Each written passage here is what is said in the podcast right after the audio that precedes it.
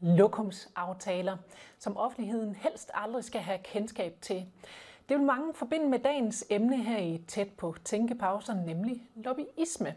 Men står det virkelig så skidt til, og kan vi overhovedet undvære lobbyisterne? Det taler jeg med bogens forfatter om. Og du har som altid mulighed for at stille et spørgsmål til forfatteren om emne, og det gør du ved at skrive i øh, feedet her, hvor du ser webinaret. Skulle det være allerførste gang, at du er tunet ind her på live-webinaret, øh, så rigtig hjertelig velkommen. Og så lad os lige se, hvad tæt på tænkepauser er for en størrelse. Jeg hedder Anne Kejser. Velkommen til.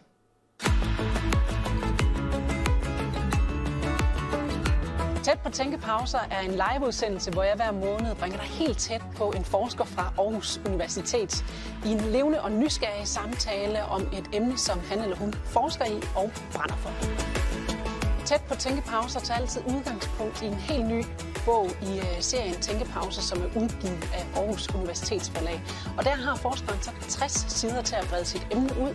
Og i samtalen der møder vi så mennesket bag tankerne, og du har altså også som seer mulighed for at stille dit spørgsmål direkte til forskeren. Forskeren kommer også til at fortælle om noget af alt det, som altså ikke lige fik plads i bogen, og øh, dermed så får du som ser et helt unikt indblik i emnet. Så glæd dig til nogle rigtig spændende tæt på tænkepauser.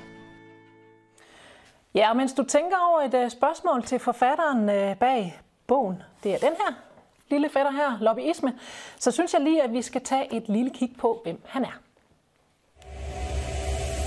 Månedens forfatter, Peter Munk Christiansen, er professor på Aarhus Universitet, hvor han har været tilknyttet af flere omgange siden 1985. Hans forskningsområde breder sig over mange forskellige politiske områder, blandt andet interesseorganisationers politiske indflydelse og politiske beslutningsprocesser.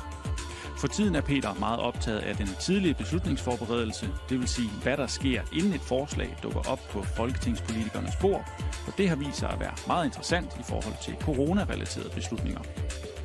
Når hovedet skal have ro, tager kroppen over, og det sker gerne i en cykelsadel. Velkommen til dig, Peter. Og velkommen til øh, forhandlingsbordet, som vi sidder ved her. Øh, og netop forhandlingsbordet, det har jeg lært ved at have læst din uh, lille bog, det er altså virkelig lobbyistens arbejdsplads. Øhm, og lobbyisme har ligesom altid stået for mig som sådan et eller andet, ja, noget halvmystisk, nogle, nogle, nogle halvfordægte folk, der, der laver nogle aftaler, man ikke skal vide noget om, hvis man sådan virkelig skal, skal overdrive det. Øh, står det så skidt til for, øh, for lobbyisterne? Er det det? Altså en gang imellem, så er lobbyisme sådan, som du beskriver det, er med noget lyssky, noget, der foregår bag lukkede døre, hvor grumsede aftaler øh, øh, indgås, uden at offentligheden rigtig får, får viden om det. Men det er faktisk ikke sådan, at lobbyisme oftest bedrives. Det bedrives oftest i Danmark af interesseorganisationer, af folk, som vi kender ved navn. Øh, vi har i Aarhus en borgmester, der hedder Jakob Bundsgaard. Han er tilfældigvis også formand for Kommunernes Landsforening. Det er en af de rigtig store lobbyorganisationer. Ham vil vi vel ikke normalt forbinde med øh, gedulthed og, og lyssky aftaler. Så, så masser af det, der foregår, det kan sådan set uh, godt tåle dagens lys. Men der er også nogle advarsler, der knytter sig til øh, at bedrive lobbyisme. Så der er ikke noget, der er både, eller er det ikke øh, sort og hvidt? Altså sådan, der, der er lidt af hvert her. Ja, jeg plejer at sige, det er sådan, at det er meget svært at leve med lobbyisme, fordi der er problemer forbundet med det, men det er fuldstændig umuligt uden. Vi, vi kan næsten ikke forestille os et liberalt politisk samfund som det, vi har, uden at der er et eller andet øh, betydeligt indslag af lobbyisme, fordi sådan i kernen af det, så binder lobbyismen samfundet sammen med de beslutningstagere, der skal træffe beslutninger, som har gyldighed for os alle sammen. Og hvad er det egentlig, lobbyister gør? Hvordan arbejder de, og hvad, hvad er det, deres øh, formål er? Altså deres formål, det er sådan set klart nok. De vil gerne påvirke, hvad vi diskuterer som politiske problemer. De vil gerne påvirke den politiske dagsorden, og de vil gerne påvirke de politiske beslutninger, og sådan set også de øh, administrative beslutninger. Og det gør det på et hav af forskellige øh, måder. De kan være medlemmer af et råd eller et udvalg eller en kommission. De øh, kan holde møder med øh, embedsværket, de kan holde møder med ministeren, de kan holde møder med, øh, med oppositionen. De kan skrive øh, indlæg i aviserne, hvor de taler øh, deres, øh, deres gode sag. Så det er, det er sådan et, et, et vidt spændt øh, sæt af værktøjer, en lobbyist benytter sig af. Og inden for rigtig, rigtig mange felter. Øhm, og det kom nemlig også bag på mig, da jeg læste bogen, at det er jo en kæmpe branche i virkeligheden. Hvor mange øh, beskæftiger sig med lobbyisme i Danmark? Altså, det er en lille smule svært at opgøre, men, men, men det bedste gæt, vi har lavet øh, på det, det er, at det beskæftiger mellem 5 og 6.000 mennesker øh, altså på, på fuld tid. Det er selvfølgelig mange flere mennesker, fordi masser af lobbyister beskæftiger sig også med, med alt muligt andet. Men sådan et skønt på 5-6, måske op mod 7.000 fuldtidsansatte mennesker er lobbyister og lever af at være lobbyister i uh, dagens Danmark. Og, og hvordan øh, går en, en lobbyist ligesom til sit arbejde? Hvad, hvordan gør han eller hun, når der skal arbejdes for en sag? Ja. Altså langt, langt de fleste lobbyisterne i Danmark, de er ansat i en interesseorganisation. Det kan være Dansk Industri, eller i 3F, eller i Jordmorforeningen, eller i Praktiserende Lægers organisation. Og så gælder det selvfølgelig for dem om at finde ud af, hvad er det, deres organisation gerne vil.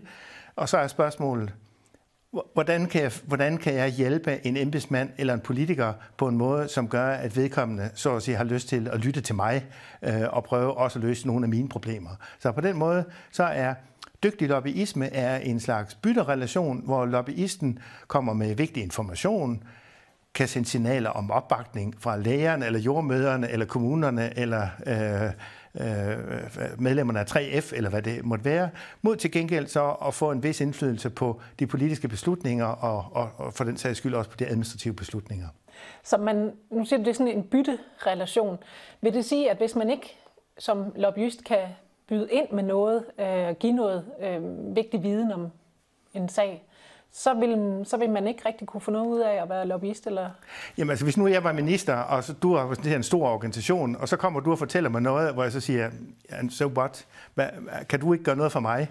Øhm, så kan det godt være, at du får en chance mere, men hvis det ligesom bliver ved med at gentage sig, at du kommer og vil have mig til at gøre noget, som overhovedet ikke gavner mig eller min sag, eller hvad jeg nu kan få ud af det, hvorfor skulle jeg så interessere mig for dig? Så, så et eller andet sted hen, så kan jeg kun være interesseret i dig som lobbyist, hvis vi på en eller anden måde får en, får, får en gensidig gavn af, at, at jeg lytter til, dig, øh, til, øh, til, til, til dig, men at du til gengæld også for eksempel bakker de beslutninger op, som vi nu bliver enige om, øh, vil være en god idé, sådan at du, så at sige, garanterer eller står bag, at dine medlemmer ikke kommer og brokker sig bagefter, øh, hvor jeg nu har været så flink at give dig øh, indflydelse på den. Så der skal lidt mere end bare øh, god overtagelsesevne til, øh, hvis man skal kunne begå sig som øh, lobbyist? Altså en lobbyist, som ikke kan finde ud af, hvad det er modparten, det vil sige embedsmanden eller politikeren vil, du er ikke som lobbyist, fordi så har man grundlæggende ikke forstået, hvad det, hvad det handler om.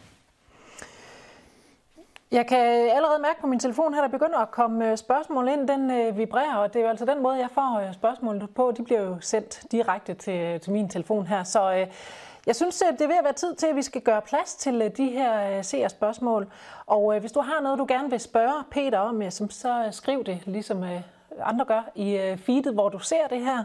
Og så skal jeg altså gøre alt, hvad jeg kan for at få alle spørgsmålene med i programmet her.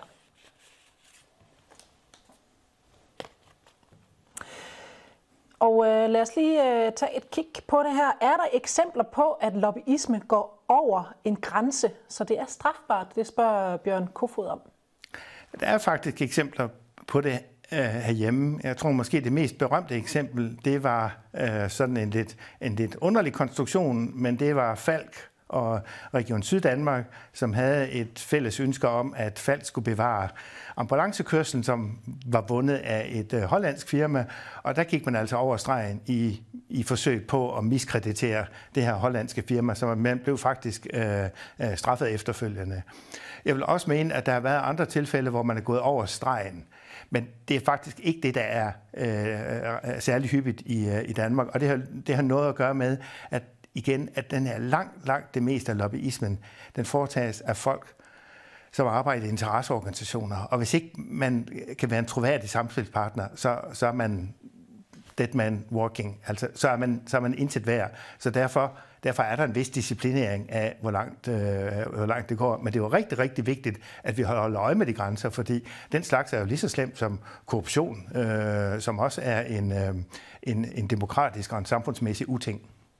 Men, men de her... Øh, altså, den her forestilling om, at øh, lobbyister er nogle værre nogen, øh, hvordan hænger det så sammen, hvis du siger, at det kan man jo egentlig ikke rigtigt?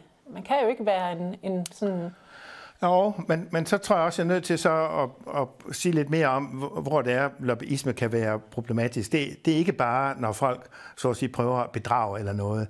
Det har grundlæggende gør, noget at gøre med, hvis lobbyister taler altid særinteresser. Altså, stol aldrig på en lobbyist, der fortæller, at de kun varetager hele Danmarks eller hele verdens interesser. Lobbyister varetager en bestemt sag eller en bestemt interesse. Og det er jo rigtig, rigtig vigtigt, at de de, de ryster, der bliver hørt af politikere og embedsmænd, at de samler et bredt spekter af øh, interesser. Det er ikke nok at høre på arbejdsgiverne, man skal også høre på arbejdstagerne. Det er ikke nok at høre på dem, der gerne vil have et grønt Danmark, man er også nødt til at høre på dem, der så at sige skal være med til at betale osv. Så derfor er den der balance, mangfoldigheden i at høre de forskellige synspunkter, der måtte være af relevans for politikerne, så helt afgørende. Så, så den farlige lobbyisme, det er sådan set ikke, når man overtræder lovgivningen eller gør noget ulovligt. Den farlige lobbyisme, det er den, hvor der kun bliver bragt en, et, et skævt billede til beslutningstagernes øh, kendskab, og man derfor får truffet beslutninger, som så at sige er for biased i forhold til en bestemt øh, interesse. Og det der, det der lobbyismens akilleshæl er. Og kan du komme med nogle eksempler på, hvor, hvor det er sket? Der er sådan set masser af eksempler på, at, øh, at, at, at en part har spillet alt for stor en uh, rolle. Jeg har selv studeret tilblivelsen af den første miljøbeskyttelseslov. Det er 50 år siden nu. Det var helt eklatant. Uh, noget, der tilfredsstillede kommunerne og uh, industrien. Øh, og, og, og miljøinteresserne spillede stort set ingen rolle. Og der kan vi så se 50 år efter, jamen der kan du ikke lave miljøpolitik i det her land lov for det, uden at du også har grønne interesser med. Så, så der er ligesom nogle eksempler, og det er jo så et godt eksempel her, hvor man kan sige, at tingene bevæger sig til, til, til, til fordel for øh, øh, større bredde øh, i, øh, i synspunkterne. Men der er sådan set masser af eksempler på politik, der er blevet til for snævert. Og, nu siger du, det er jo så 50 år siden, men ser man det i dag også? Jamen det ser man da, det ser man da helt uden tvivl, at der er, at der er områder, hvor, hvor øh, det er bestemte interesser, man kommer til at øh, varetage. Vi kunne tage nogle eksempler på øh, Øh, det, der er sket under øh, covid-pandemien øh, her, hvor der har været diskussion af nogle af de aftaler, der er indgået på Christiansborg, som er lavet via trepartsaftaler. Og trepartsaftaler er jo sådan set rigtig fine, fordi der har man både arbejdsgiver og arbejdstager med, fået nogle øh, øh, statslige repræsentanter, men der vil også være, der vil også være parter i det her spil, som ikke er så tætte parter i, på arbejdsmarkedet, at de får lov til at øh, tale med. Så derfor er nogle af de her beslutninger måske blevet øh, biased en lille smule til fordel for så at sige de traditionelle fremstillingserhverv og øh, industrierhverv. Lad os lige tage nogle af de øh, spørgsmål, som øh, kom ind her forud for øh, udsendelsen. Øhm, der er den her Bjørn Kofod, der skriver, er der eksempler på, at fake lobbyisme er blevet straffet herhjemme? Parentes som for eksempel Trump vandt, valgt, uh, undskyld, Trump vandt valget, ikke Biden. Jeg nævnte det eksempel før med, øh, med Falk og, øh, og Bias. Det er nok det eneste eksempel, hvor der har været straffebestemmelser indover. Der er også nogle eksempler med et firma, Waterfront, som viste sig at repræsentere nogle andre, end de kan sig ud for at repræsentere, men der, blev ikke, der er ikke blevet øh, sket et strafferetligt øh, efterspil efter det. Men, men det er et af de eksempler, der står i lærebøgerne til øh, skræk og advarsel øh, for, for lobbyister, at det er rigtig, rigtig vigtigt, at man fortæller, hvem man repræsenterer. Og derfor er hele det her spørgsmål om åbenhed, adgang til at vide, hvem der har påvirket beslutningerne, det er så afgørende for, at vi får en sund lobbyisme. Øh, hvor meget hænger det sammen med den der øh, traditionelle danske demokratiske øh, tankegang, vi har? Det hænger sådan set rigtig pænt og tæt sammen på den måde, at vi jo ligesom har, vi har en, vi har en vælgerkanal, hvor vælgerne vælger nogle partier, der så træffer nogle beslutninger. Så har vi også det, man kunne kalde en kooperativ øh, kanal, en kanal, hvor de store interesseorganisationer øh, spiller en, øh, en stor rolle. Og der må man ja, så sige to ting. Det ene det er, den her kooperative kanal med de store interesseorganisationer, den må ligesom agere på det repræsentative demokratis præmisser. Det er den ene. Det er i den sidste ende, at det politikerne, der træffer de politiske beslutninger. Det, det andet er, hvordan ser, hvad, hvad er det så for en form for skævhed eller bias i den her øh, korporative struktur? Og der er Danmark faktisk et af de lande, hvor vi har en, en, en øh, relativt lille skævhed. Vi har for eksempel et af de, et af de få lande, der har en stadigvæk velorganiseret øh, fagbevægelse. Vi har op mod 70 procent af arbejdsstyrken i øh, en, en øh, fagbevægelse. Det giver fagbevægelsen en helt anden, anden tyngde i spørgsmål, der relaterer sig til arbejdsmarkeds, uddannelse osv. Og det er vi faktisk blandt de fem lande i verden, der ligger i det niveau. Alle andre lande har meget lavere niveauer. Så, så, på, så på den måde synes jeg, vi har, vi har en relativt god balance mellem at have stærke organisationer, der repræsenterer et spænd af interesser, som egentlig passer meget godt sammen med den måde, også vores parlamentariske demokrati fungerer. Og, og en måde også at opbygge vores samfund, som går altså ikke bare lige øh, 30 år tilbage, men altså 100 år og mere tilbage, mm. øh, som ligger så forankret i os, at vi har den her tankegang her. Ja. Ikke? Ja. Øhm, nu har vi også en af de lande i verden, hvor man generelt stoler mest på hinanden og stoler på øh, samfundet og den måde, det er blevet bygget op på og den måde, der handles på. Har det også noget at, at sige i forhold til, hvordan man som øh, lobbyist kan agere og, og kan få sine sager igennem? Det har rigtig meget at sige. Øh, og jeg tror, hvis der er noget, en, en hver lobbyist, i hvert fald en hver ordentlig lobbyist, ved, er, øh, er kernen i ens adfærd, det er troværdighed. Men man skal være troværdig, man skal optræde troværdigt, øh, man skal kunne forstå, hvad, hvad, hvad, hvad det er, modparten vil, og man skal stå, stå ved det, man, øh, man gør. Jeg interviewede engang en departementchef, øh, Leo Bjørnskov, som sagde, at han gav folk øh, to chancer. De må, de må de måtte gøre et eller andet galt to gange. Og det tror jeg virkelig øh, var, var dobbelt så meget, som de fleste ville acceptere, fordi de vil ikke acceptere med en, en gang, hvor du har løjet over for mig, og jeg så stadigvæk vil, øh, vil møde dig. Så det der med at have tillid til hinanden, optræde troværdigt, det er, det er guldstandarden for en dygtig lobbyist. Og øh, nu vi er ved det her med en dygtig lobbyist, så er der også kommet et spørgsmål fra Fie, som øh, siger, at jeg er mega interesseret i, hvordan man kommer ind i den verden og bliver en dygtig lobbyist. Jeg læser statskundskab på KU og undrer mig over, hvor øh, meget blot netværk og gode samtaler osv. betyder i lobbyistverdenen versus de meget teoritunge fag, vi ellers har, hvor forskellige modeller og teorier kan forklare al form for menneskelig adfærd i den politiske verden. Hvordan bliver man en dygtig lobbyist, og hvordan kommer man ind i den verden og får indflydelse?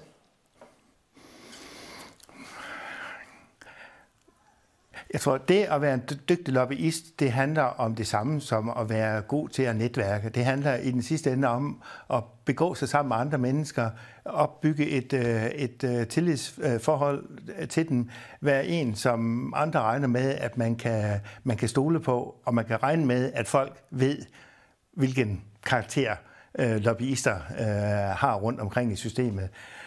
Så det, øh, altså, kernen i det, det handler rigtig meget om noget, om noget personligt. Øhm, så ved jeg ikke, om den pågældende øh, synes, at det er helt unødvendigt med, med teorier om mange andre ting i samfundet. Det er det nok ikke, fordi rigtig meget af det her er jo også teknisk baserede øh, ting, som handler om miljøpolitik og Øh, øh, forsvarspolitik og uddannelsespolitik og alt muligt andet, som jo øh, i masser af tilfælde kan være øh, ganske komplicerede størrelser at have med at gøre. Så det, så det er ikke nok at være en god netværker. Man skal faktisk også have noget viden øh, og være en dygtig analytiker, øh, hvis man skal være en god lobbyist. Så det er ikke øh, helt forkert, at der også er, er de fag på øh, KU, som øh, FI er på? Nej. Og hun spørger faktisk om øh, noget andet, Fie også. Og det ved jeg, det har du glædet dig lidt til, det her spørgsmål, jeg lige læste for dig, øh, før vi øh, gik på her. Øh, hun, hun spørger nemlig her, jeg synes tit, jeg får at vide, at øh, der er meget lidt forskning inden for lobbyismefeltet, og derfor heller ikke særlig meget data på området. Hvordan kan vi sige noget om, hvor godt eller skidt det er for samfundet uden reel data og bevis for, hvor meget det i princippet betyder? Altså, jeg kunne ligesom Fie gerne ønske mig meget mere forskning inden for øh, området, men, men det er faktisk ikke helt rigtigt at sige, at der ikke er meget. Jeg har selv været en del af det øh, største projekt øh, på området, der har været gennemført inden for de, øh, for de senere år. Der er i hvert fald på statskundskab i Aarhus sådan en, en ganske pæn øh, forskning i øh, lobbyisme. Der er også de senere år kommet en rigtig, rigtig stor øh, øh gruppe af forskere, som beskæftiger sig med lobbyisme i øh, EU, som er en helt anden type lobbyisme, en helt anden butik end den, øh, vi kender. Så jeg er enig med Fie i, jeg kunne godt ønske mig øh, meget mere, men vi har ganske øh, stor viden. Jeg har, sådan, jeg har selv lige begyndt et nyt projekt, som er et nordisk projekt, som handler om lobbyisme og covid øh, strategierne, altså spørgsmålet om, hvilke organisationer og hvilke eksperter er det, der har haft indflydelse på den måde, vi har udformet vores øh, covid-politik på i, øh, i Danmark. Er der kommet noget ud af det indtil videre, eller er det stadigvæk på Nej, der, der, der, der er lang vej igen. Nå, så det er ikke noget, du sådan lige kan... Nej, nej, det er det ikke. Jeg er lige begyndt at indsamle data. Ja, okay.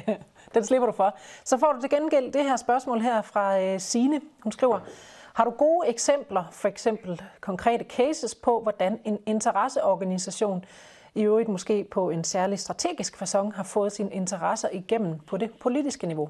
Mm. Ja, jeg, ja, det er der heldigvis masser af, af eksempler på. Altså, hvis vi kigger på rigtig meget af det, der skete i Danmark i det 20. århundrede, som jo handler om at opbygge nogle af de store velfærdsområder øh, på uddannelsesområdet, øh, på sundhedsområdet, på arbejdsmarkedsområdet. Det er jo eksempel på eksempel på succesrig lobbyisme fra de involverede parter, meget tit arbejdsmarkedets parter, men også meget tit øh, uddannelsesrepræsentanter øh, øh osv. Hvis jeg skal nævne, fremhæve en, en organisation, som, som har vist sig sådan usædvanligt dygtig til det, så er det faktisk Dansk Industri, øh, der normalt bare kalder sig DI, som holder til i et stort hus på øh, Rådhuspladsen. Det er en rigtig, rigtig dygtig organisation, fordi de også evner, punkt 1, at læse, hvad det er, ministeren eller embedsværket vil. De er faktisk rigtig, rigtig gode til at, at finde ud af det. Hvordan kan jeg hjælpe dig som minister, eller, eller dig som departementchef, eller hvad det nu er. Og så er det faktisk rigtig gode til at vide, når de øh, har tabt, øh, eller når de ikke får, hvad de vil, jamen så sætter de sig ikke ned og surmuler, så går de efter det, øh, det næstbedste. Øhm, jeg har selv skrevet en bog for nogle år siden, der hedder Hvem skriver lovene? Øh, og der kan spørgeren finde nogle rigtig fine eksempler på, at både Dansk Industri, men også andre organisationer har været meget, meget succesfulde og har været meget, meget dygtige lobbyister, fordi de lige præcis har forstået at sætte sig ind i det politiske spil og levere det, som minister og embedsværk har, øh, har brug for. Og det er Ja, jeg har skrevet en anden bog, som handler om, hvor, hvor der viser, hvordan DI fik sat gang i spørgsmålet om, øh, om en kommunalreform i begyndelsen af 2002, øh, og også sådan et rigtig godt eksempel på, at de fik ikke, fik ikke, hvad de helst ville have.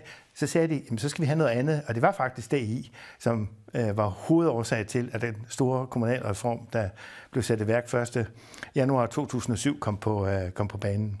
Men øh, du må jo så også vide noget om, hvad er det, der gør, at lige nøjagtigt, for eksempel dansk industri, som du nævner her, at de er så dygtige til at lobbyere. Altså, de, de må jo have nogle særligt dygtige mennesker, eller have en helt særlig god strategi. Ja, jeg, jeg tror, det, det skyldes en, en mangeårig direktør, som simpelthen bare var rigtig god til det. Det koster penge. De sætter rigtig mange penge af til det. Det koster at hyre de rigtige mennesker øh, til at gøre det. Det handler rigtig meget om at anlægge den, den rigtige politiske strategi. Så gør du det, og har du tålmodigheden til det, så bliver du en, en, en uden hvilken man ikke kan træffe en aftale på helt ufattelig mange øh, områder. Så går man ud og, og kigger på, hvor, hvor DI er repræsenteret øh, i medierne, i råd, nævn og udvalg, øh, kendt på øh, blandt politikerne, jamen så er de, de er der bare der og alle vegne. De er bare rigtig, rigtig dygtige lobbyister. Der, der er også andre, men, men, men de er bare sådan et, et, et rigtig dygtigt eksempel på, øh, hvor godt man kan gøre det, hvis man virkelig investerer i det. Er der også øh, nogen, øh, for hvem øh, politikerne sådan øh, tænker, åh, ikke dem igen, nu skal, vi, nu skal vi til at høre på dem, eller de er også altid så stride, eller de vil ikke samarbejde, eller øh, et eller andet. Altså, er der nogen, de, nogen politikerne bedre kan lide end andre? Ja, jeg tager næsten ikke sige det, men, men jeg nævner faktisk i bogen Danske Universiteter. Det er den organisation, der organiserer danske universiteter. Jeg nævner dem som nogen, der ikke er særlig dygtige til at være lobbyister. Og det har noget at gøre med, at universiteterne mener som rent syv forskellige ting, og så der, der er otte universiteter, så de mener otte forskellige ting, og så mener danske universiteter noget niende. Og det er simpelthen bare en super god måde at sørge for, at man ikke får indflydelse på. Altså hvis ikke, hvis ikke man starter med at være enige, Altså, hvis du og jeg skal have et eller andet igennem øh, et andet sted, så er det en god idé, at vi starter med at være enige. Og hvis er vi ikke det, jamen, så er det ret sikkert, så får vi ikke noget igennem. Øh, og, og, og det jeg så også antyder, det er, at DI igen har været nogle af dem, der har været dygtige til at råbe dagsordenen på det forskningspolitiske område, fordi universiteterne som kollektive aktører ikke har været særlig gode til det. Og det eksempel, du giver i bogen, der får de jo så heller ikke noget ud af den forhandling, de øh, Præcis. forsøger sig lidt med. Øh, lad os lige tage nogle flere øh, spørgsmål, der kommer ind her. Øhm, du nævner farlig lobbyisme, som når man, øh, som når man hører, ikke hører alle interesserne og beslutningerne bliver øh, bias. Er det ikke nærmere politikernes ansvar at sørge for, at de hører en bred skare af interesser frem for onde lobbyister? Øh, hilsen statskundskaber, der arbejder med lobbyisme, Katrine. Eller arbejder som lobbyist. Ja. Jo, det kan man sagtens, men det kan nogle gange være svært for politikerne, som jo er 179 i alt på, øh, på Slottholm, men så er der måske 15.000 embedsmænd, og så er der de her 6-7.000 års værk af lobbyister, som måske øh, dækker over 25.000 øh, lobbyister. Hvordan skal de lige præcis vide, øh, hvem det er, de skal have fat på? Det kan være noget, øh, embedsværket også skal tage øh, øh højde for i forhold til ministeren i, i, i ministerne. Jeg synes, det er rigtig, rigtig vigtigt, at folketingspolitikerne også gør, hvad de kan for at øh, øh, sikre sig, øh, at de hører mange forskellige interesser. Øhm, men det er også de forskellige interesser, som må gøre et aktivt arbejde for selv at blive, uh, blive hørt. Det, det er ikke så nemt at være folketingsmedlem, ordfører. Uh, specielt er man i et lille parti, jamen, så har man mange ordførerskaber, og så er det meget, meget svært at nå hele vejen uh, rundt. Men, uh, men jeg er da helt med på, at politikerne skal gøre rigtig meget for det, uh, og høre så mange som muligt. Lad os tage et uh, emne også, som uh, er med i din bog, også nemlig penge, økonomi. Det er ikke helt lige meget øh, kan jeg så afsløre for Mette, som stiller det her spørgsmål. Hun, hun øh, siger nemlig, spiller penge ikke en væsentlig rolle for hvilke lobbyister, der bliver hørt? Et eksempel kunne være i sager omkring sprøjtemidler. Jo, penge spiller en rolle i, øh, i lobbyismen. Øh, det gør det, og det gør det på i hvert fald to forskellige hovedmåder. Det ene det er, at vi har øh, organisationer, som understøtter øh, partierne, Øh, og det er især erhvervslivets organisationer, der gør det, og det er især fagbevægelsens øh, organisationer. Og der kunne man da godt fra mit synspunkt ønske sig en bedre, en bedre partistøttet lovgivning, igen ud fra et spørgsmål om, at det var ønskeligt, at der var mere åbenhed. Der er talrige måder at omgå vores øh, lovgivning på. Det, det er ligesom en, en kasse. Øh, den anden kasse, det er, at det man mest kan bruge penge på, det er at hyre folk, der er dygtige som, øh, som lobbyister. Man kan også bruge penge på at komme, øh, at komme med medierne. Men hvis nogen har forestillinger om, at det ligesom handler om, at jeg kommer krybende med en bund penge til dig, for at du skal mene noget, så, så, så foregår tingene ikke sådan. Men det er rigtigt. Penge betyder noget, fordi penge kan købe ekspertise, penge kan købe adgang i medierne, penge kan købe øh, øh, sig lydhørhed hos, øh, hos politikerne. Øh, øh, så ja, det er rigtigt. Øh, Kirsten spørger om noget her, det øh, er lidt noget, det vi også har været inde på med universiteterne. Når universiteter nærmest ikke er i politiske debatrum i forbindelse med åbning af samfundet, selvom eksperter anbefaler, øh, skyldes det så blandt andet dårlig lobbyisme fra universiteter og deres interessenter? Uha, den er svær, og øh, den er svær at svare på. Øh, jeg er selv institutleder. Jeg har selv et meget, meget stort ønske om at øh, få en lille smule mere liv øh, på, øh, på campus i, øh, i Aarhus. Øh, og der har jeg da også sådan personligt godt kunne ønske mig en lille smule øh, mere udspil fra, fra universiteterne i, øh, i offentligheden. Men jeg synes ikke, jeg vil udtale mig alt for bombastisk, fordi jeg også føler mig som part i øh, lige præcis det spørgsmål så den øh, lister vi lige henover. Så kan vi tage det her øh, spørgsmål, som Lotte har øh, skrevet. Du har nævnt, at der generelt er et godt og bredt spektrum af forskellige interesser via øh, korporatisme og interesseorganisationer, som balancerer forskellige interesser. Men hvordan ser det ud med de mere kommercielle interesser? Hvilken indflydelse har de på øh, danske politiske beslutningstagere? Og hvordan kan vi se, om de får held med deres lobbyisme? Det er svært at måle øh, indflydelse. Det er notorisk svært, øh, fordi politiske beslutninger, administrative beslutninger, er et resultat af rigtig, rigtig mange øh, ting. Og derfor så er det nogle gange, hvis man skal finde ud af, hvor meget lobbyismen har betydet, så er det ligesom at blive bedt om at skille det kolde og det varme vand ad, efter det er løbet øh, sammen. Men der er faktisk måder, man kan, man kan gøre det på. Jeg har selv været med til at lave øh, øh en undersøgelse, hvor vi undersøgte, hvad der kom ud af høringssvar, og hvor vi præcis skulle måle, fik organisationen det, de gerne vil have. Og der var svaret sådan set, øh, at på erhvervsområdet, der fik organisationerne klart mere end, øh, end alle de andre organisationer. Lige snart vi så bevæger os over til andre områder, som for eksempel om, handler om den øh, offentlige sektor eller nogle, nogle ikke erhvervsrelaterede øh, områder, så var, der, så var der andre interesser, der stod fremme. Så, så svaret er, ja, på nogle områder, så har erhvervslivet øh, og deres lobbyister rigtig, rigtig stor indflydelse, men det gælder dog øh, primært på erhvervsområdet, hvilket så heller ikke måske kan være så forfærdeligt for, øh, øh, forbavsende, når det kommer til stykket. Men det er ikke sådan, at, øh, at der er øh, fæle erhvervsinteresser, der har erobret alle øh, politikområder i Danmark. Sådan er det trods alt ikke.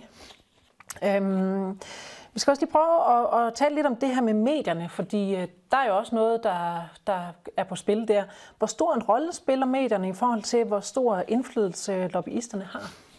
Altså for nogle år siden, så lavede vi et projekt, hvor vi, hvor vi øh, ligesom ville undersøge, om interesseorganisationerne i medierne, om det var dem, der var blevet til overs på det almindelige marked, hvor man sad ved mahonibordene og forhandlede med embedsmænd og politikere. Og svaret, det var, det var en fuldstændig forkert øh, antagelse, fordi de, dem, der sidder med ved mahonibordene, det er også dem, der er i, øh, i medierne. Øh, og der er lavet forskellige studier af, af, af organisationer i medierne, og der er det bare fuldstændig lysende klart. De store organisationer, de har et meget stærkt billede af, at det er vigtigt at være med til at forme den politiske dagsorden. Det er vigtigt at være med til at forme, hvad er, det, hvad er, de, vigtige, hvad er de vigtige problemer, og, og, og hvordan ser de ud? Altså sådan et banalt eksempel, det er noget med, øh, på arbejdsmarkedet skyldes øh, høj arbejdsløshed, skyldes det, at det er for, for, for nemt at gå arbejdsløs, dagpengene er for store, og derfor skal de sættes ned, eller skyldes det i virkeligheden, at efterspørgselen er for lille, og det er noget helt andet, øh, vi skal gøre, eller skyldes det noget helt tredje. Og den der kamp om, hvad der er de rigtige løsninger, eller hvad der er de rigtige problemer, den er rigtig, rigtig vigtig for de store øh, organisationer. Øh, og det er faktisk også dem, vi ser i medierne. Det er ikke de små, der ikke kunne komme til ord over for ministeren øh, eller embedsværket. Men jeg ved også, øh, at, øh, at det har jo også noget at sige det her med, hvordan man ligesom får præsenteret sin sag i medierne.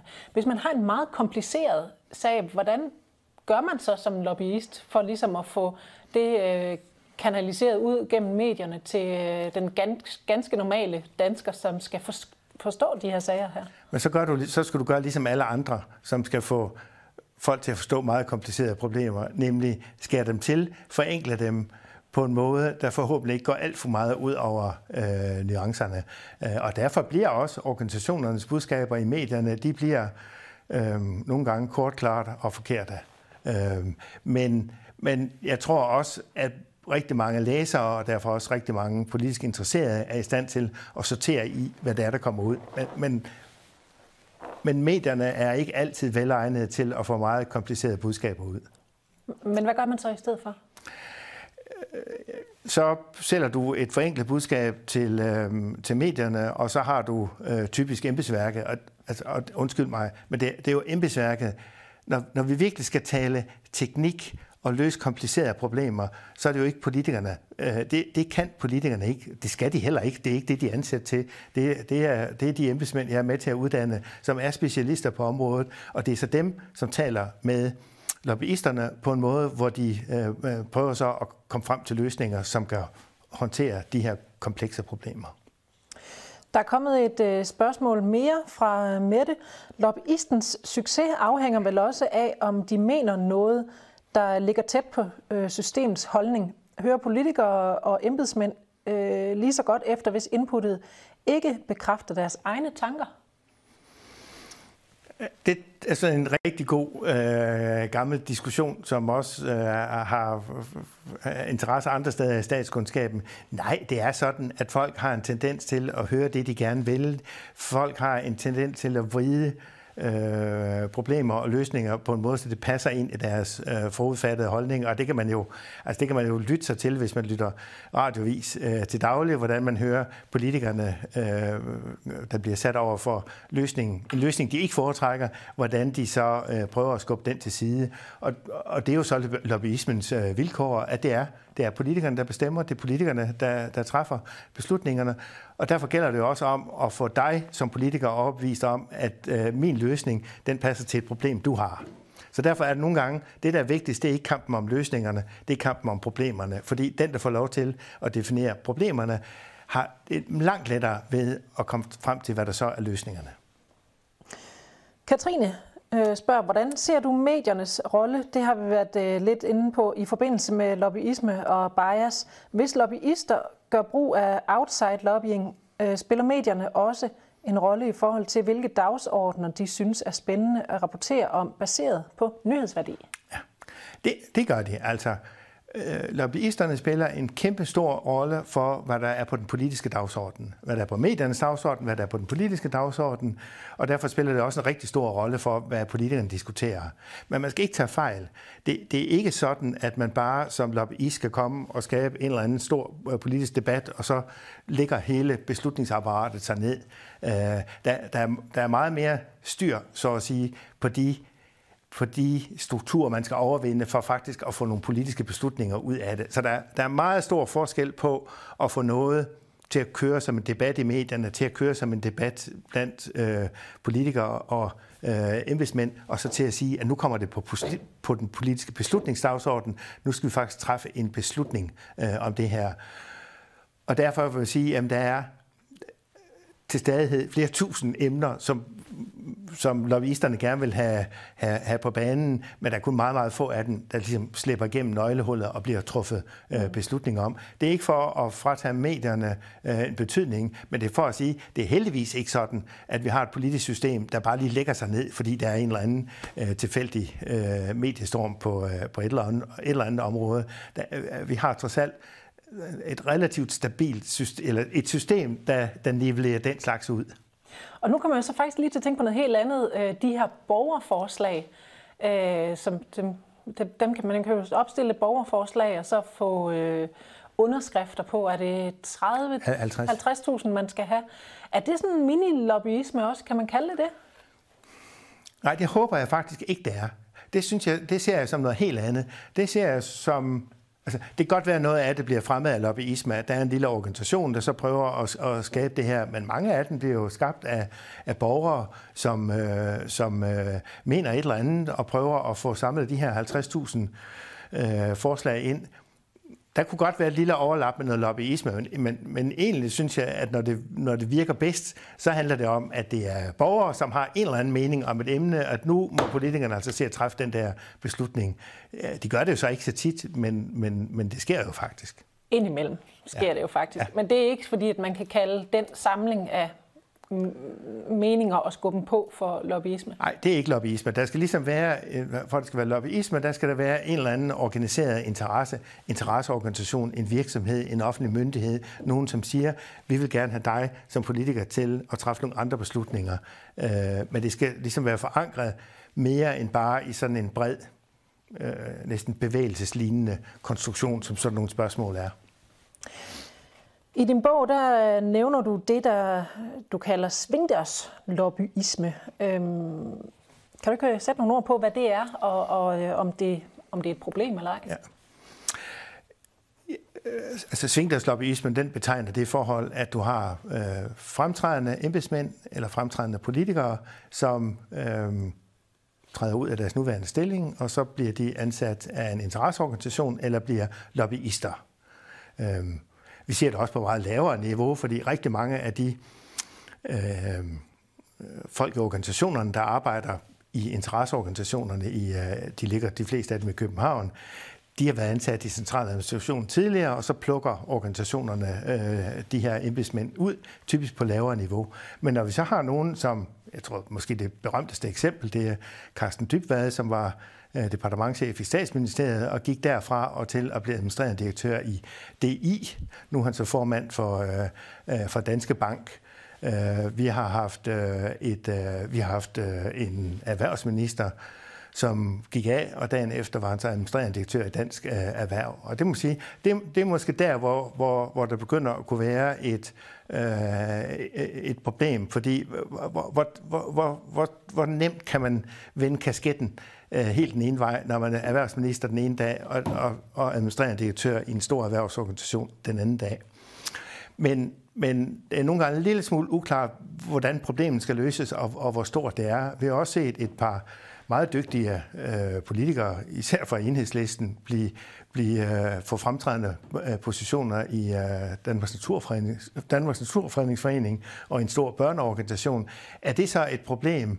Øhm, nej, det er vel ikke et problem, at Danmarks Naturfredningsforening får en dygtig øhm, øh, generalsekretær, men, men hvor går grænsen i, i den her svingdørs øh, lobbyisme?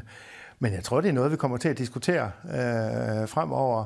Om vi skal regulere det, det ved jeg ikke. Man er begyndt at regulere det i nogle lande, men det er meget, meget små ting, man ændrer øh, med det, og det viser sig også at være svært at, at administrere. Og så skal vi også huske på, at vi skal også passe på, at vi ikke forhindrer politikere i at gå ud af politik og levere noget af det, de faktisk kan, nemlig øh, og netværke, øh, øh in, øh, vise interesse for øh, politiske problemer osv. Men, men det er et rigtig godt spørgsmål, som, som ikke har fundet noget øh, leje endnu.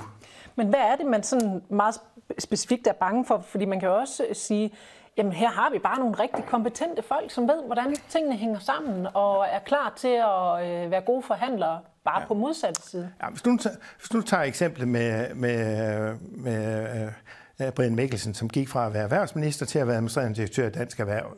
Uh, jeg, jeg er fuldstændig sikker på, at han overholder alle de regler, øh, der skal være om det. Der kan være nogle ting, man, man har tavshedspligt, og det har ikke nogen som helst grund til at tro, at der skulle være noget andet. Men det betyder jo, at man går fra at være chef for det ministerium, som overvejer, øh, hvad vi skal gøre i morgen, om to uger, om fire måneder, om to år på, på området, til at sætte sig ind i den organisation. Og det kan man måske sige, lige nøjagtigt, når du går fra minister til den position, får du da så stor en viden at tage med sig, at det er en slags øh, for stor øh, fordel. Vi har også set en, en socialdemokratisk minister blive øh, administrerende direktør i Landbrug og Fødevare. Øh, det var ikke på det samme ministerområde, men dog igen jo en, der har et meget, meget tæt kendskab til, hvad der sker på øh, ministerområdet. Så igen, det er ikke noget, der er ulovligt, men, men man kan godt diskutere, om der i nogle tilfælde ligesom bliver løftet så meget viden ud, at man skulle have en afkølingsperiode. Det er så den måde, man en måde løste det på, at du må godt få stillingen, men du må ikke få den før om et halvt år. Øh, og, og så betyder det så til gengæld, at så er der nogen, der skal betale din løn øh, i det halve år, og det skal så være skatteyderne, og så kommer der et andet øh, aspekt ind. Øh, så så det, er ikke, det er ikke noget enkelt øh, problem, men i nogle, i nogle relativt få tilfælde, så er der et problem, som jeg tror, vi kommer til at diskutere nærmere. Øhm, nu er vi jo ramt af den her corona-pandemi her, og, og i den anledning, der og vi har lige også været lidt inde på det, men jeg kunne godt tænke mig at vide, om, om lobbyisme også ændrer sig, når øh, der er sådan en samfundsændrende begivenhed, ligesom ja, det kunne være coronapandemien, eller lad os forestille os, der kunne være krig eller noget andet, som vil øh, påvirke ja. Øh, landet og samfundet. Ja. Der har faktisk vist sig nogle, nogle meget interessante øh, træk. Øhm, man kan læse om noget af det ved at gå ned og kigge i, i den rapport, som Folketinget har bestemt, bestilt, som er, er hvor Jørgen Grønnegård Christensen er øh, hovedforfatter på, og hvor man meget øh, fint beskriver, at, at det, der handler om nedlukninger og oplukninger, det bliver debatteret mellem regeringen og Folketingets partier, og det er jo også, som det skal være. Og alt det, der handler om kompensationer osv., det bliver debatteret med Øh, erhvervslivets parter og med øh, arbejdsmarkedets øh, parter. Så det, det er sådan et eksempel på, at man, øh, man ligesom lukker af for politikerdelen, og så laver man en aftale, og så kommer man over til partierne og siger, ved I hvad, nu har LO og DA eller DI øh, bakket op med den her aftale, synes I ikke, det er en god idé? Og så er det faktisk meget svært at, at, at stå, at stå øh, af, og specielt når man har et område, hvor der ligesom er parallelitet imellem den grundlæggende konfliktstruktur på arbejdsmarkedet og den konfliktstruktur, som er dominerende i Folketinget, nemlig højre og venstre, jamen, så er det jo svært øh, for, for, den borgerlige, for borgerlige partier at sige, at vi vil ikke være med, hvis DI eller DA øh, har været med. Så det er jo sådan en, en måde, man kan gøre det på. Og der er det, der er det vigtigt, at, at, øh, at de aftaler, der bliver lavet her, ikke sker ligesom til, til, øh, til ugunst for øh, parlamentarisk indflydelse. Det er så i øvrigt interessant, at hvis man kigger på de her trepartsaftaler, og det er så aftaler, der indgås mellem arbejdsmarkedets øh, aftale, eller øh, arbejdstagerne, arbejdsgiverne og staten.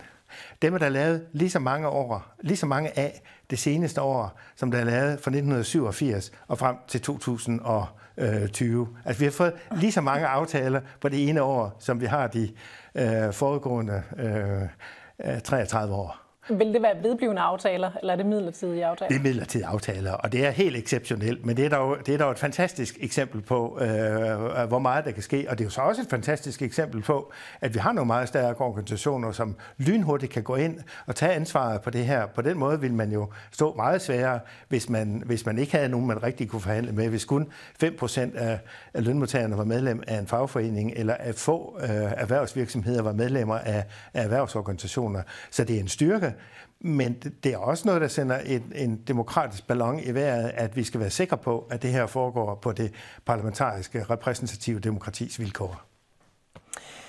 Vi øh, lukker ned for øh, spørgsmålene lige for nu, men vi er altså ikke helt færdige, for øh, vi to vi skal snakke om en, øh, en anden ting.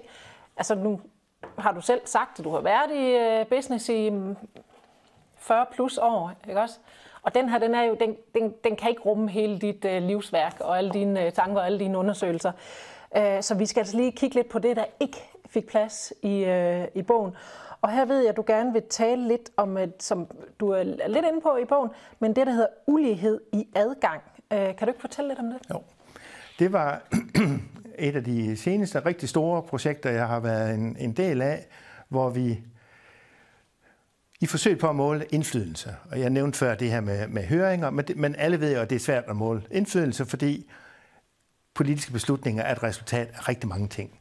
Så det vi, det vi gjorde, det var at lave sådan en slags øh, indikator, en proxy for indflydelse, og så sige, så vil vi måle adgang. Så vi måler ikke direkte indflydelsen, men vi måler adgang. Og vi måler det på tre arenaer. Det var medier, det var administrationen, og det var Folketinget. Og, og nu skal jeg ikke gå i detaljer med det hele, men for eksempel så var betingelsen for at have score en adgang, det var at være medlem af et råd, nævn eller udvalg. Øh, dem findes der sådan 450 af, øh, og der findes, øh, så kan du gange det måske med, med øh, 10 medlemmer, så der er sådan nogle øh, 3-4.000 øh, poster, og de er så fordelt på forskellige organisationer. Det vi så vi gjorde, det var, at vi tog medieadgang, og det var så, når en journalist havde skrevet øh, et eller andet, hvor de nævnte den pågældende organisation, og det ikke bare var en fødselsdagsomtale eller sådan noget, og vi lavede også et mål for adgangen til Folketinget. Så puttede vi det hele sammen i en stor sæk, og så delte vi den op fra toppen. Og det, der var virkelig, virkelig forunderligt, da vi fik det ud, det var, at der var ni organisationer, der sad på en tredjedel af alle de her adgangspunkter. At vi var sådan et eller andet 6-7.000, vi så fik samlet sammen på den der måde. Det, størrelsen er sådan set ligegyldigt, men det var bare vildt fascinerende at se. Det var ni organisationer ind i, som sad på en tredjedel øh, af dem. Og så var der cirka, lægger vi så de, tager de næste 90 organisationer, så sad de på den anden tredjedel. Øh, tog vi så 600 organisationer, så sad de på den øh, sidste tredjedel, og så var der cirka, cirka 800 organisationer tilbage, der gerne ville have indflydelse. De fik 0. Og, og jeg fik 0, så er det jo ikke helt rigtigt, fordi det her det er jo mål inden for en, inden for en bestemt periode, så selvfølgelig kommer det til øh, andre steder. Men, men øh, bottom line, det er, at der er meget, meget stor ulighed i adgangen til øh, indflydelse på øh, øh, de tre arenaer, vi har kigget på, på medierne, på forvaltningen og på, øh, på øh, hos politikerne. Og det synes jeg i, i sig selv er et, øh, Øh, et øh, emne, man skal tage alvorligt øh, og diskutere. Øh, og, øh, øh, fordi lige præcis den her risiko for, at der, at der er for mange af dem, for mange af the usual suspects, der er med til at lave for meget af det hele, og specielt hvis det foregår bag lukkede døre, jamen, så, så er der et potentielt øh, problem, som jeg da også synes, man skal gøre noget ved. Fandt, øh, fandt de ud af, hvorfor det, der var den her skævvridning i, i indflydelse? Jamen, det har noget at gøre basalt set med, øh, med øh, ressourcer. De ressourcer, man, øh, man sætter ind på dem. Der var ingen af de her ni, som er nogle fattigrøve. Hmm. Vel, det er alle sammen the usual suspects. Det er DI, øh, og det er øh, kommunernes landsforening, og det er 3F, og det er Danmarks Naturfredningsforening, som der var der en, en grøn organisation med. Og det er simpelthen et resultat af, at de har de ressourcer, der skal til for at benytte en medieadgang, en, øh, det at være medlem af mange råd, nævn og udvalg, som jo kræver rigtig mange ressourcer, fordi du skal have personer til at sidde i de råd, nævn og udvalg, og de skal bruge tid på at gøre deres indflydelse gældende, og det tager også tid at få opbygge et netværk på, på, øh, på Christiansborg. Øhm, Skal, ja. vi, skal vi være bange for, øh, om de bliver større og større, altså kommer til at kvæle endnu mere, eller er der alligevel lidt retfærdighed til? Jamen, du kan sige, selvfølgelig skal DI er meget større indflydelse end en lille bitte øh, fabrikantorganisation. Selvfølgelig skal 3F som har 300.000 øh, medlemmer, være, være en fagforening, der har stor indflydelse sammenlignet med en lille bitte øh, fagforening. Så der er jo ikke noget unaturligt i, at de store organisationer, der repræsenterer store værdier, store øh, medlemsgrupper, at de har meget indflydelse. Problemet er bare, det er fuldstændig umuligt præcis at afgøre, hvad et retfærdigt indflydelsessystem er. Og det er der mange, der har brugt meget tid til at tænke på, og det er det ikke kommet frem med noget øh, brugbart svar på. Så det tror jeg ikke, nogen gør. Så den, den måde, man kan måle det på, det er jo sådan, du siger over tid, jamen kig på, bliver det bedre eller bliver det værre? Bliver der, bliver der større diversitet i de interesser, der bliver repræsenteret? Øh, bliver den der øh, ulighed, øh, bliver den større eller, eller mindre? Og det er der noget af det, jeg prøver at beskæftige mig med, netop for at måle nogle af de her ting øh, over tid. Øh, og så kan man komme med en relativ vurdering, når der nu ikke findes en absolut, hvor man så kan sige, at det bliver faktisk en lille smule øh, bedre, eller det bliver en lille smule øh, værre, og så må man jo øh, overveje, om man vil gøre noget øh, ved det. Og det er faktisk meget, meget lidt nemt at gøre noget ved det. Men så øh, ved du da i hvert fald, øh, hvad du kan arbejde videre med og kigge på. Tak Peter, fordi du vil øh, være med. Tillykke med den lille bog her, og tak fordi du vil være med i dag og simpelthen udbrede din øh, kæmpe store viden om det her øh, også meget store emne, lobbyisme. Og øh, så vil jeg da også gerne lige hilse at sige, at øh, bogen den er jo til salg nu, hvis man skulle have lyst til at købe den. Tak til dig, der har kigget med. Vi er klar med næste udgave af Tæt på Tænkepauser, og det er vi den 7. april. Og der tager vi fat på et emne, som øh, vi danskere bryster os af at være verdensmestre i. Det er nemlig lykke. Jeg håber, vi ses der igen. Jeg hedder Anne Kejser. Tak for nu og god aften.